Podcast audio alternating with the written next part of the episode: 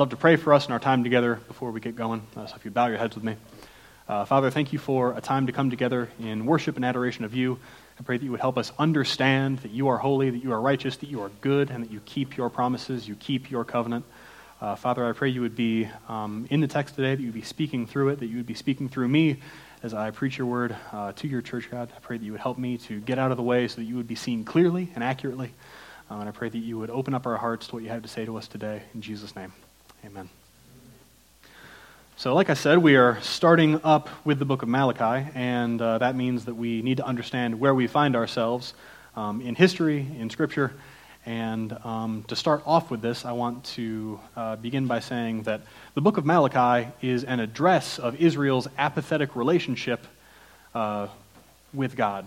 God's covenant people's relationship with Him has become something that is either observed laxly or not at all. It is something that has been uh, central to the entire national development of Israel, but now, in the time of Malachi, as we come to this book, uh, the country of Israel has uh, sort of fallen away. And for those of you who are keeping up on the timeline of the Bible, this is after the exile to Babylon. So if you read uh, through Daniel, that sort of chronicles that whole story of a nation that is in exile and how one man kind of reacts to that and then um, sort of leading up through uh, Isaiah and Jeremiah, uh, Lamentations, that all leads up to it. If you read uh, Ezra and Nehemiah, those are sort of historical accounts of Israel's return to their own homeland after this time in exile. Um, but for our purposes today, uh, Malachi is addressing the fact that Israel, in their worship, um, has become apathetic, and we see that in chapter 1, verses uh, 12, and chapter 2, verses 1 through 19 uh, that the altars are polluted, meaning that the place that worship is conducted for God um, is not up to the standard that he sets out, and it's also degraded in the priesthood and the offerings that they set forth.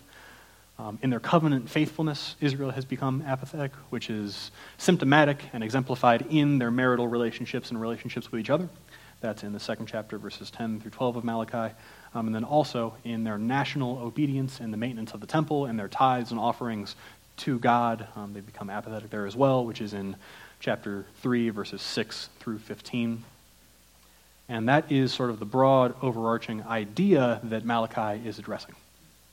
Now, the context of Malachi, like I said, finds itself after the exile with a nation that is estranged from their home. And what I mean by saying they're estranged from their home is Malachi is writing this about 100 years after Israel came back from its 70 year exile or captivity um, under the nation of Babylon. So they have been under a foreign ruler, a foreign power, and now they are beginning to assume some form of autonomy as they move back into this homeland that God has promised them. But in that time, in that exile of Babylon, we come to find a people in Malachi that have not necessarily been changed by the discipline that the Lord lays out for them um, in that time that He set apart. Not only are they estranged from their home, they are also unconvinced of their God. They are unconvinced of the covenant promises that God made to their forefathers, Abraham, Isaac, and Jacob.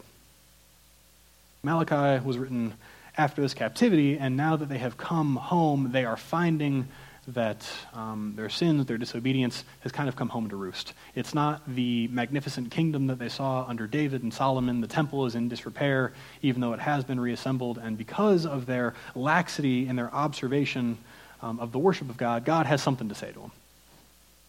So um, I think the best place to go from here would be to just get into the text and to open this up. So if you would stand with me, um, it's our custom to do that out of uh, reverence for God's word here at Maranatha. And if you'll meet me in Malachi chapter 1, uh, we're going to be in verses 1 through 5 today. And it reads The oracle of the word of the Lord to Israel by Malachi. I have loved you, says the Lord, but you say, How have you loved us? Is not Esau Jacob's brother, declares the Lord? Yet I have loved Jacob, but Esau I have hated. I have laid waste his hill country and left his heritage to jackals of the desert. If Edom says, We are shattered, but we will rebuild the ruins, the Lord of hosts says, They may build, but I will tear down. And they will be called the wicked country, and the people with whom the Lord is angry forever. Your own eyes shall see this, and you shall say, Great is the Lord beyond the border of Israel. This is the word of the Lord. Thanks be to God. So, as we are getting into this book of Malachi, I want us to understand that there is a messianic hope even for people that have been apathetic, even for people that are beginning to let uh, the mundane, everyday practices of worship slip from their grasp And these hopes are glory for God, that he would be recognized as the sovereign Lord of the universe, as a God that keeps his covenant, uh, the purification for the faithful people, that they would see in doctrine and practice a renewed vitality and vigor and worship for the Lord, and then also justice for the oppressed as God applies his kingdom to the world. Now, the purpose that Malachi is called to is to call Israel, first the priests and then the general population, back to right worship and right understanding and right uh, practice of the things that God calls them to. Now, just as God made covenant with their forefather Abraham, he also makes covenant with them to preserve them, to give them a descendancy, and to eventually bless all nations through them. That is the hope of the gospel that we read through in John for 72 weeks. And in this call and response sort of conversation that God has with the people of Israel, he addresses all kinds of topics. He, as we just read, asserts that he has this love for them, and then Israel sort of questions back, How have you loved us? And God provides a final answer and a response to that rebuttal that Israel has for him.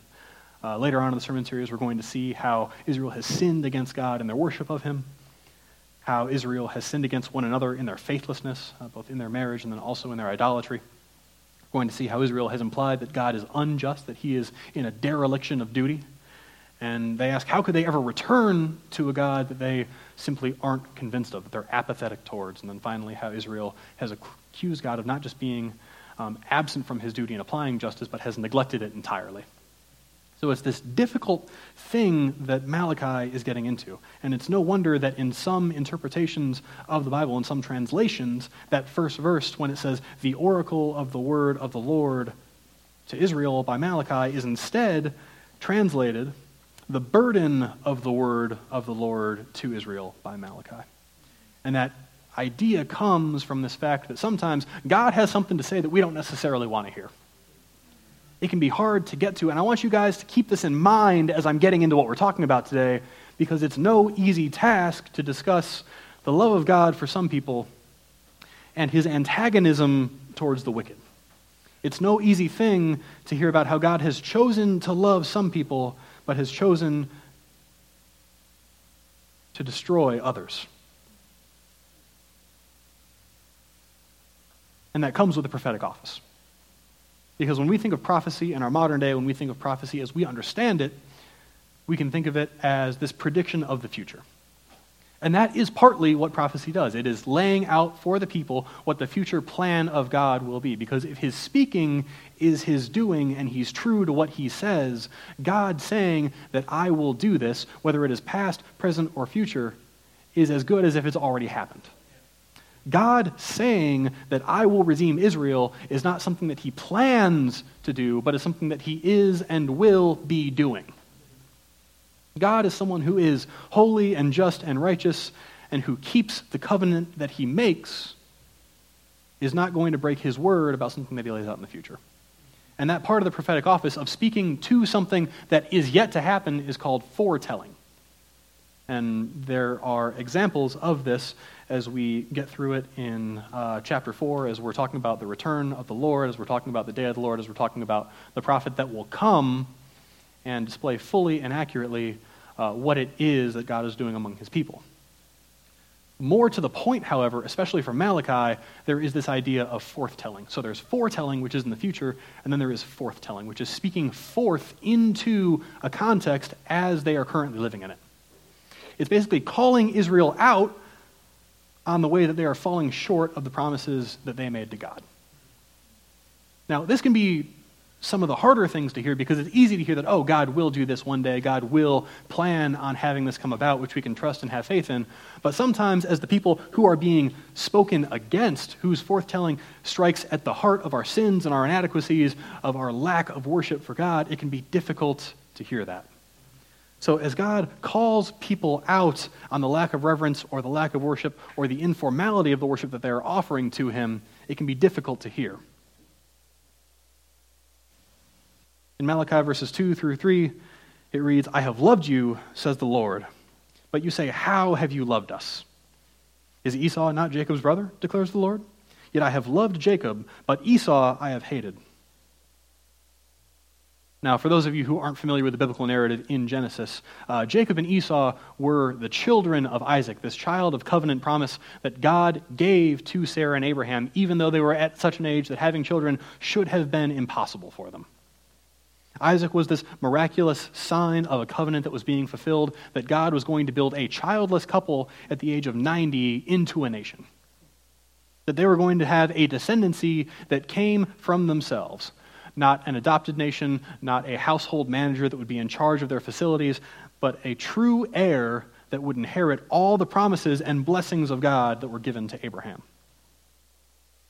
Now, Jacob and Esau were brothers, but Esau was Jacob's older brother.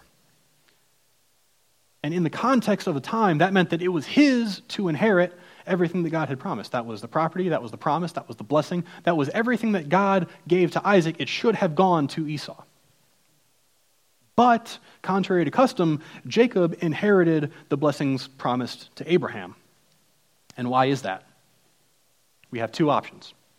The first one is that God is the sovereign Lord of the universe who can act regardless of what that custom is at the time, who can act regardless of what should be physically possible in the example of Isaac for Abraham and Sarah. Or we can believe that God is a God of damage control whose plans were subverted by some goat hair and some soup.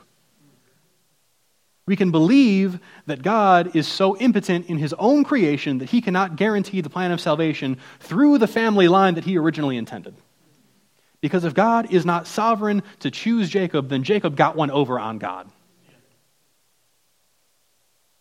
And this can be hard to hear.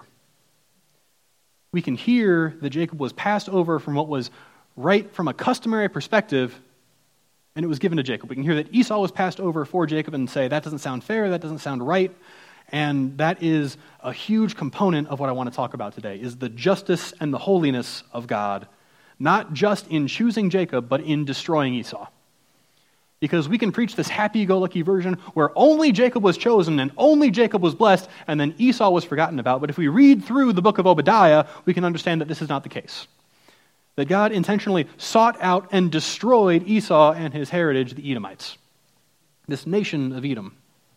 And it can be easy to preach this happy go lucky pie in the sky where God only says that I am choosing some people while neglecting the fact that he has wrath and punishment that is stored up for sin.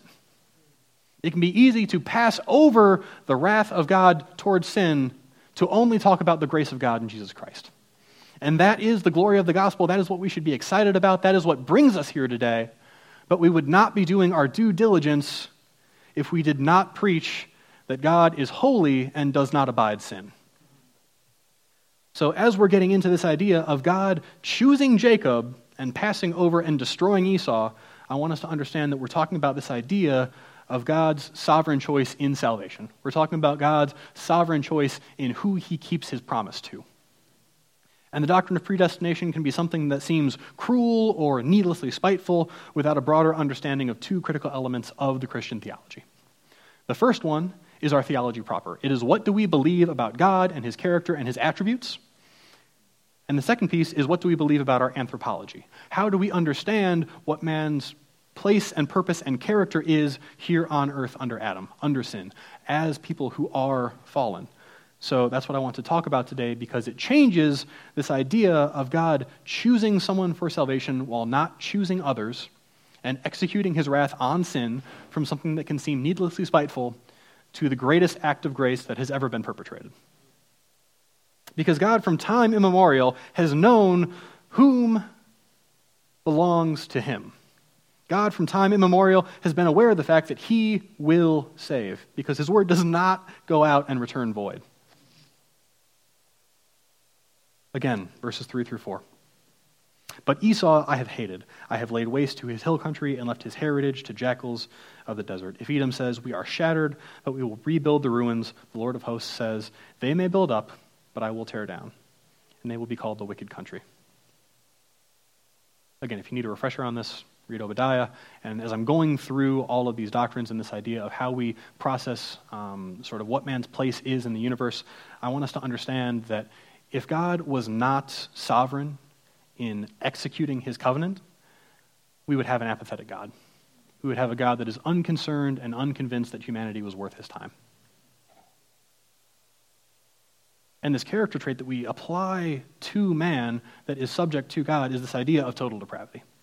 Is this idea that in all of our ways we are sinful, but I think this doctrine can be characterized as such a radical, extreme um, exaggeration of what it actually is that it can turn some people off. So, what I want to clarify from the outset is that we are not all ultimately as bad as we could possibly be. We are not all innately, completely ignorant of God. Romans 2.15 refutes that. I can also say that we are not inherently disgusted by, by virtue. Romans 5.7 refutes that. We are not some creature of darkness that recoils at the light, that hisses at the presented cross like Dracula in Bram Stoker's classic novel. But I can say and I can assert that we are inherently corrupted in everything that we do. I can assert that we are not fully able to do anything for the glory of God on our own.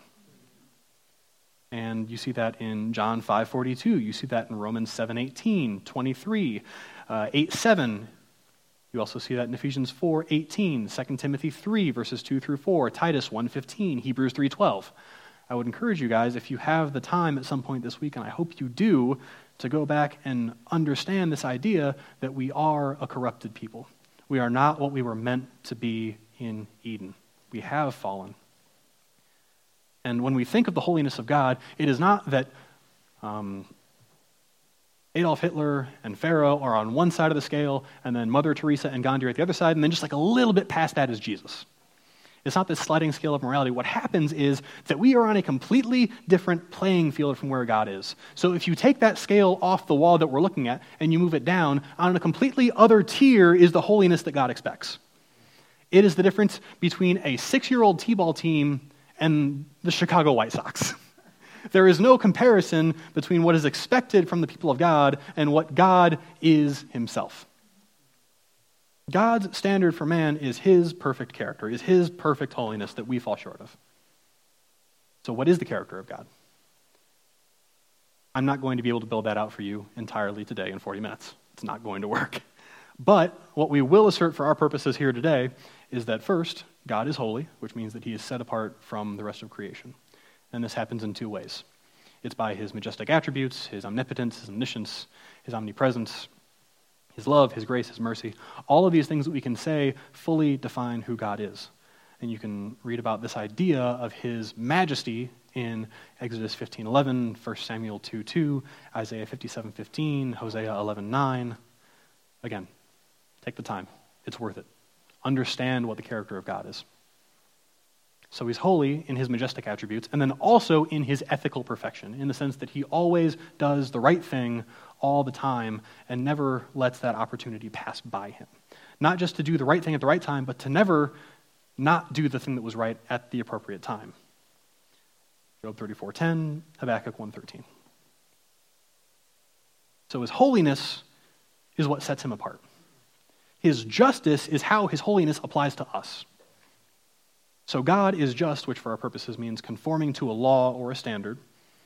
And we see that in that the law that God observes is the perfection that is mandated by his own nature. If he did not fulfill this, he would be less than God and undeserving of worship. If he did not completely, perfectly conform to the standard that is his own holiness, he would not be worthy of worship. Ezra 9:15, Nehemiah 9:8, Psalm 119 verse 137, Jeremiah 12:1, Daniel 9:14, John 17:25, 2 Timothy 4:8, so on and so forth. And by conforming to that law, to that holiness that is mandated by his nature, God punishes sin and rewards righteousness. 2 Chronicles 6:15, Psalm 58:11, Romans 2:7, Hebrews 11:26. Again, all of that, if you have the time, please go look it up, go read it. Don't take my word for it, go to Scripture. So, what does that mean? What does it mean that God is righteous and holy and just and that we are sinful? It means that God has a sovereign will in the redemption of man. It means that God, in his love, uh, has compassion on his creation. It means that God, in his mercy, is willing to forgive sin, and that God, in his holiness and perfection, is able to atone for sin. If God was not any one of those things, the gospel wouldn't work. It wouldn't add up, it would not square. If God expected holiness but was not holy, he could not make the sacrifice that was Christ on the cross, and we would be left in our sin. If God was not just, there would be no standard to be held to. So we can say that God is glorified in the redemption of man. That, as verse 5 says, our own eyes will see this, and we shall say that great is the Lord beyond the border of Israel, not just for the love that he shows Jacob, but for the justice that he shows Esau. Because God is also righteous and, also much to be praised in the punishment of sin. Because God, in his holiness, will not abide sin, and his justice will not allow it to go unpunished, and his omniscience will not let it go unnoticed. This is not the kind of thing where you have a paper that's due for a professor at 8 in the morning, but you know it's study hall first period and he doesn't check his email box, so you can send it in at 9 and still get full credit. God is not some bumbling judge that is barely aware of what's going on and that can be slipped in and deceived and fooled. He is the all knowing God of the universe. You can't slide one past him. So, how do we understand that? How do we understand that God is not being spiteful? How do we understand that God is not being cruel or derivative or that he's just playing favorites? And the answer to this is, is that while we might think we are entitled to redemption, we are more so entitled to punishment. Jonathan Edwards, in his classic sermon, Sinners in the Hands of an Angry God, asserts that God has laid himself under no obligation by any promise to keep the unredeemed person out of hell. The way that he says it is that a man is walking over a rotting covering, and below it is the pit of hell that could fall through at any moment. It is not that we are so close to salvation that God sees through time and chooses us because we almost got there and he decides to save us and he bridges the rest of the gap.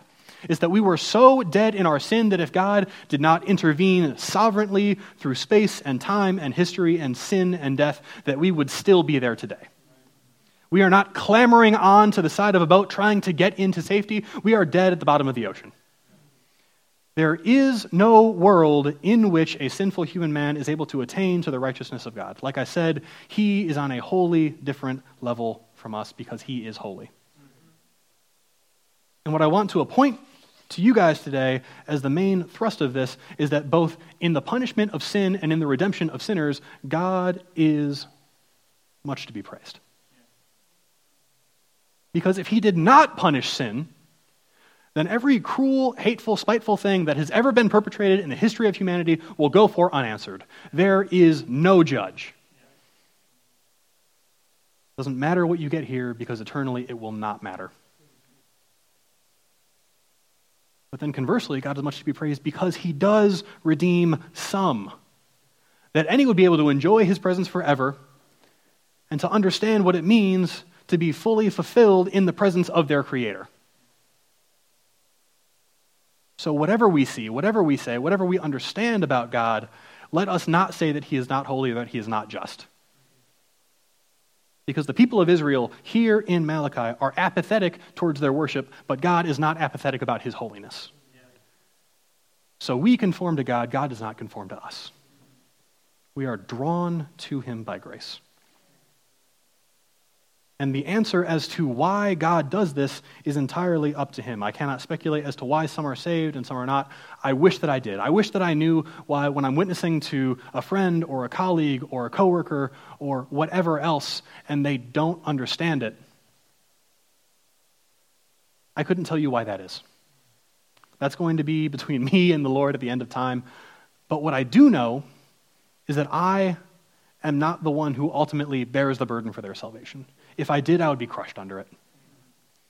Romans 9 22 and 23 says that what if God, desiring to show his wrath and to make known his power, has endured with much patience vessels of wrath prepared for destruction, in order to make known the riches of his glory for vessels of mercy, which he has prepared beforehand for glory? So, again, I want to assert that some people might find it easy to sidestep the doctrine of predestination, that God has a choice in his redemption, by saying that God has saw through time, and because of the actions of some, he has destined them for life with him. That is just works salvation by another name. That is works salvation on layaway.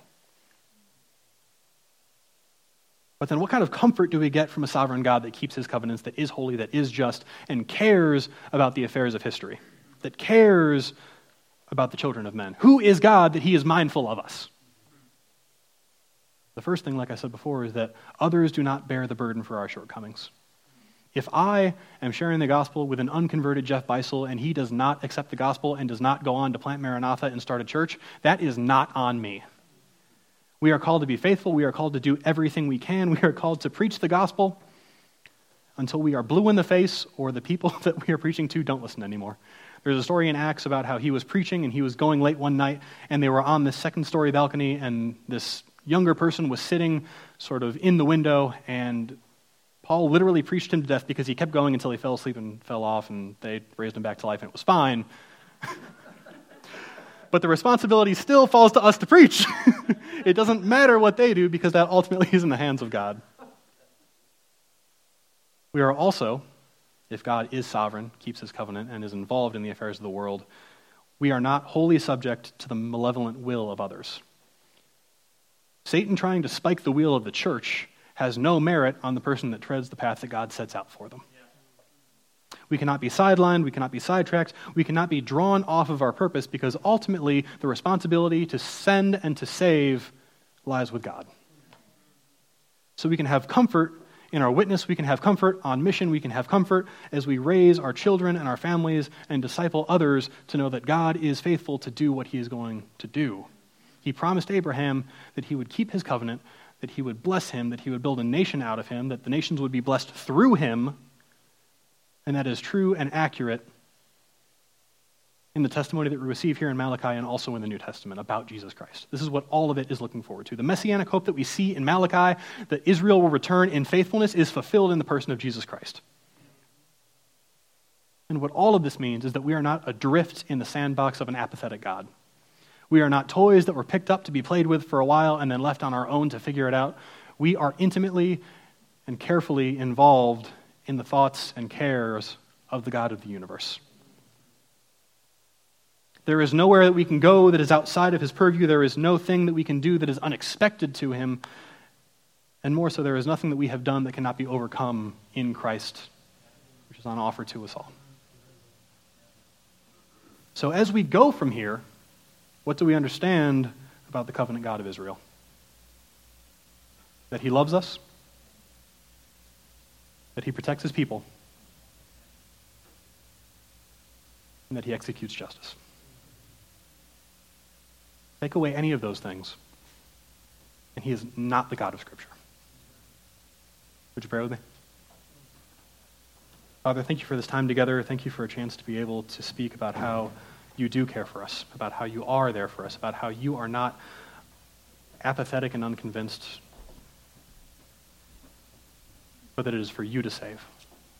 Father, I pray that as we go from here, we would rest in that, we would find assurance in that, and as we talk this through, we'd begin to understand more of who you are and more what that means for us. In Jesus' name, amen.